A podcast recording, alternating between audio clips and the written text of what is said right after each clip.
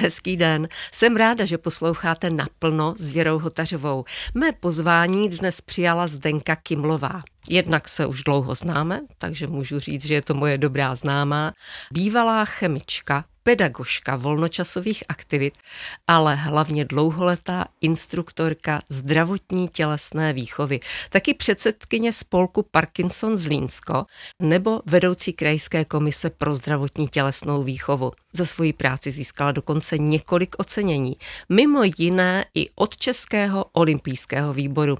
Ovšem je nutné dodat, že do těch oceněných aktivit se pustila jako invalidní důchodkyně. Ahoj Zdení, já tě tady vítám. Já jsem ráda, že mě sem pozvala, vážím si toho. Zdení, my jsme probírali tvoje současné, především ty pohybové aktivity a dospěli jsme k závěru, když už si tedy hostem naplno, že v tvém případě se místo naplno hodí spíš říct přeplněno. A to už bys mohla v klidu domova třeba štrikovat, že jo? Ano, ano.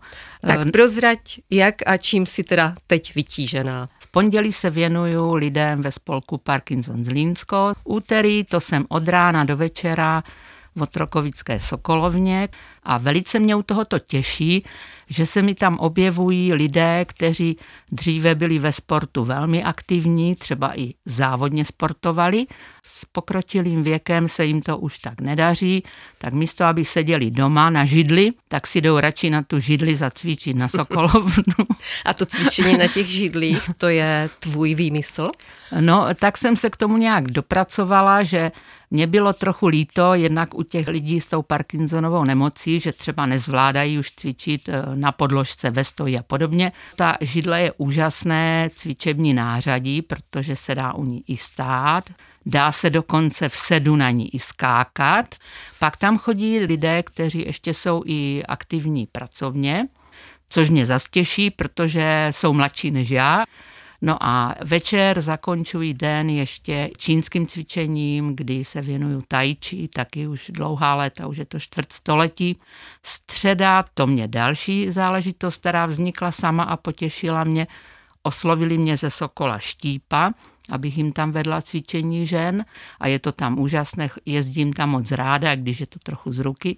Ve čtvrtek jsem opět na Sokolovně v Otrokovicích, potom večer cvičím tady ve Zlíně, a pak ještě se synem mladším máme kurz tajči a v pátek to završím v Senior Pointu ve Zlínském a v sobotu jednou měsíčně jsem začala pořádat výšlapky pro lidi, kteří už neujdou za 100 kilometrů. Mám naplánované různé cesty po Zlínském kraji, No ale tak. víš, co by mě zajímalo, no. protože jak o tobě vím, tak ty nejsi nebo si nebyla aktivní sportovkyně. Jak to všechno začalo, že jsi se stala instruktorkou zdravotní tělesné výchovy? Já jsem nejdříve absolvovala školení zdravotní tělesné výchovy třetí třídy, což je úplně ten základ. No a mě to neskutečně nadchlo, že vlastně v tom našem těle je to všechno podstatě až tak jednoduché, že to stačí pochopit, jak ty svaly spolu, některé dokonce i soupeří, některé spolupracují a vlastně ty problémy pohybového aparátu pak můžou opravdu zmizet. Tak mě to velice se zalíbilo, ale to mě ještě nic nebylo zdravotně. To byl takový jako předstupeň. Potom, když už jsem vykonávala práci pedagoga. Nevím, jestli to bylo z přetížení, taky jsme zažili povodeň v roce 97, jestli to bylo nějaký souběh všeho možného tak vlastně se u mě objevila ve 41 letech artróza. Bylo to skoro jakoby ze dne na den, kdy vlastně mi diagnostikovali už třetí stupeň kyčelního kloubu levého tehdy paní doktorka, u které jsem byla, říkala, no to je v tomto věku na křížkové lázně. Takže se do, jsem se do toho pustila touto cestou, že jsem využívala náš léčebný systém, ale tím, že jsem už měla za sebou školení té zdravotní tělesné výchovy a už jsem něco o tom těle a o těch kloubech, svalech věděla, takže jsem už se potom dostala na školení druhé třídy a postupně jsem si udělala i tu první třídu. No ale ono toho nebylo málo. Já jsem ještě začala mít velké problémy s očima.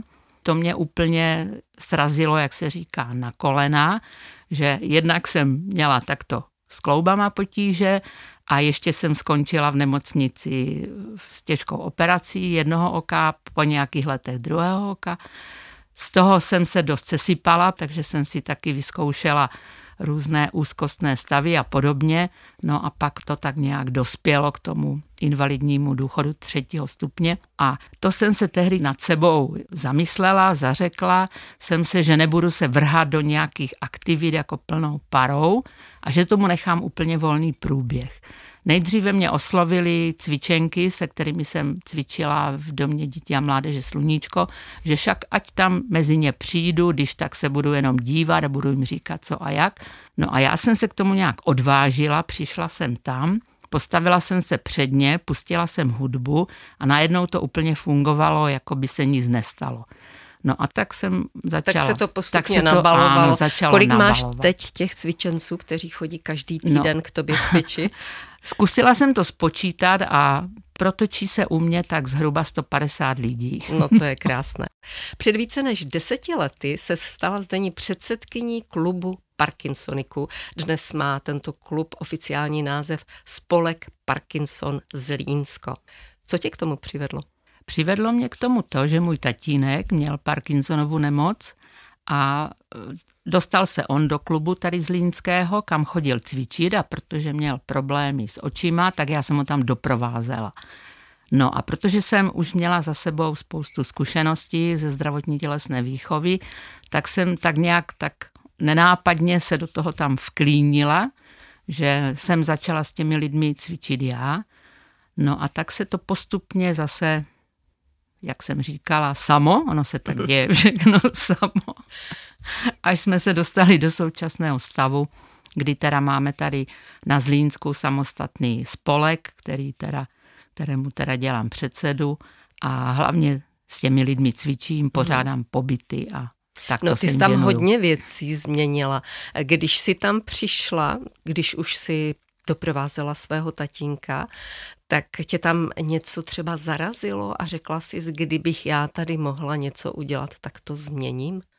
No, to je pravda, zarazilo mě tam leccos, že jednak ti lidé teda byli rádi, že se setkávají, to je naprosto jasné, ale že to bylo takové trochu cvičení o ničem, eh, takové spíš vysedávání, jako nebylo to úplně ono, no a na těch pobytech kor, tam, tam to prostě taky nemělo jakoby No jako měli by si lidé pobyt užívat, ale mělo by to mít jakýsi řád, aby věděli, kdy co můžou využít, jak se, jak se můžou kdy bavit.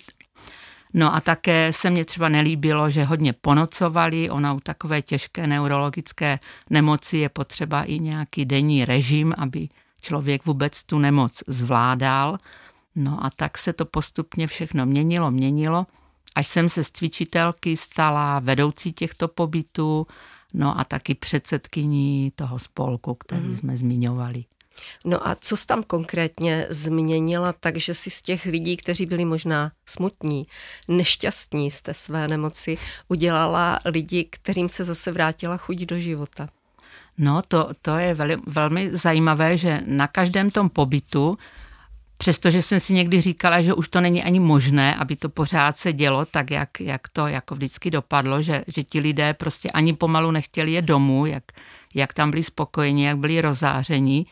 Eh, snažila jsem se vždycky, aby se seznámili, aby spolupracovali prostě nenásilnýma různýma hrama seznamovacíma a metodama, které zase jsem třeba pochytila, když jsem pracovala deset let v domě dětí a mládeže Sluníčko, takže ono se to docela hodí i mhm. pro dospělé. A stávalo se pak, že když tam přijela dvojice, nemocný a doprovod, tak eh, ku podivu se mi podařilo je oddělit od sebe, každý si spolupracoval se svou skupinou, nemocný neuvěřitelně pookřáli, dokonce když tam přijeli na vozíčku, tak pak dokonce i sami chodili. Mm. No, zažívala jsem úžasné, úžasné momenty. Eh, nazvala, dovolila bych si to nazvat někdy i zázraky. Bylo Vy to... prý hrajete i divadlo? Ano, ano, to je jedna ze součástí aktivizačních technik, které s lidmi provádím, to je vlastně dramaterapie. No a to zase jsou skupinky, které jsou nahodile vylosované a je tam vždycky nějaké téma a ti lidé mají takový úkol, že teda můžou vymyslet cokoliv, teda samozřejmě, aby se to hodilo, ale že se musí každý zapojit. No a jsou neskutečně kreativní a úžasní, že tam třeba pán, který prakticky nemůže chodit a skoro mluvit, protože u Parkinsonovy nemoci jsou problémy s mimickými svaly a s řečí, tak ten třeba hraje strom, zase nějak někdo, hezké. kdo dobře mluví, tak zase dělá vypravěče. Jo, že se vždycky ta skupinka celá takto zapojí, no je to úplně úžasné, jak co ti lidé jsou schopni vymyslet, to je naprosto, to bych přála někomu opravdu, opravdu vidět a zažít jak si vymyslí kostýmy, přestože nemají z čeho. Jelen má parůšky z větviček, no prostě úžasné, úžasné věci.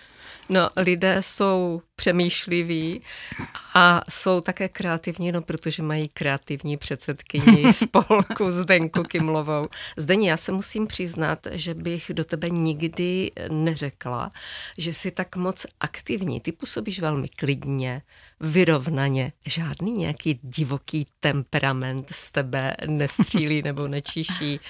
Máš v tom svém činění i nějaký systém?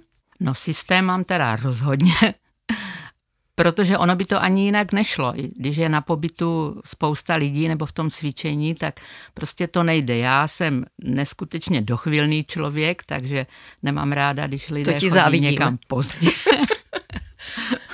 Totež, že na těch pobytech samozřejmě chápu, že lidé s Parkinsonovou nemocí kolikrát se nemůžou někam dostavit na čas, protože jsou zrovna v tom offline stavu, ale to je samozřejmě pochopitelné. Ale Co tak, znamená offline stav? To znamená, že oni zatuhnou a e, prostě až léky zaberou, tak se začnou zase mhm. hýbat. Mm. No a když se jim to no. stane někde na ulici? No, to se bohužel, to se bohužel stane.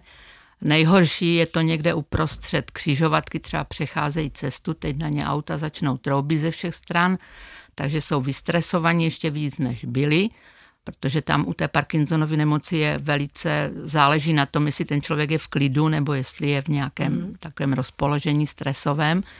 No ty a jsi teď... pro ně určitě vymyslela nějakou pomůcku, jak se z toho dostat. tak to, to si nemyslím, že přímo já, ale opravdu existují techniky, každý si to musí vyzkoušet nějak sám na sobě, že si třeba odpočítá, řekne si raz, dva, tři teď a vykročí, nebo stačí nějaká namalovaná čára, kterou překročí. Mm-hmm. No jsou různé prostě metody, každý to má nějak jinak, protože to je nemoc, která hodně funguje Ale vraťme se k tobě. Ano. Dobře. Co z toho pomohlo tobě, z těch aktivit, které všechny děláš? Co to udělalo s tvým zdravím? No to je totiž úplně úžasná věc, protože já vlastně do toho cvičení, není to dobré slovo, ale musím jít, že? Protože ti lidé hmm. na mě čekají. No a když já se do toho zaberu, tak samozřejmě cvičím naplno.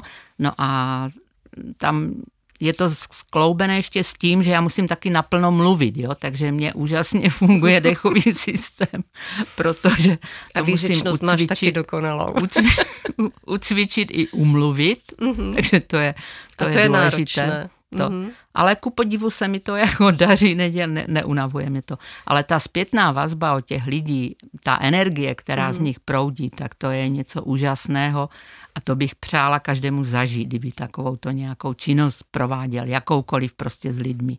Velkou motivací je určitě i to, že k tobě na cvičení chodí, eh, ono se tomu někdy říká ultra seniori, to jsou lidé, kteří mají už téměř 90 nebo dokonce i přes 90 let. Je ano, ano, ano. Opravdu jsou i přes 90 let, toho si opravdu velice vážím. To hlavně se týká toho cvičení na židlích ale je to, je to přesně mm. tak, takže opravdu věk nehraje roli, pokud ten člověk se chce udržet trochu v aktivitě. Nepoložila jsi někdy otázku, mám tohle já zapotřebí? No určitě se najdou takové chvílky, ale ty jsou jako minimální, protože ten plusový efekt z toho je mnohem výraznější a mnohem příjemnější a přála bych to každému. Už si naznačila, že si asi vtáhla do toho svého dění také rodinu, takže souhlasí s tím, co děláš. Ale jak odpočíváš? Umíš vůbec odpočívat? No to rozhodně, to umím to. A cvičíš, když třeba máš volno, že ráno vstaneš, uděláš si rozcvičku, pak si dáš tu snídani. tak to je velký omyl. To, to ne. Já v podstatě doma cvičím jenom, když si chystám nějaké nové cvičení. Mám třeba v obyváku balanční podložku bosu, která mi tam sice trochu překáží, ale jako hodí se na takové nácviky.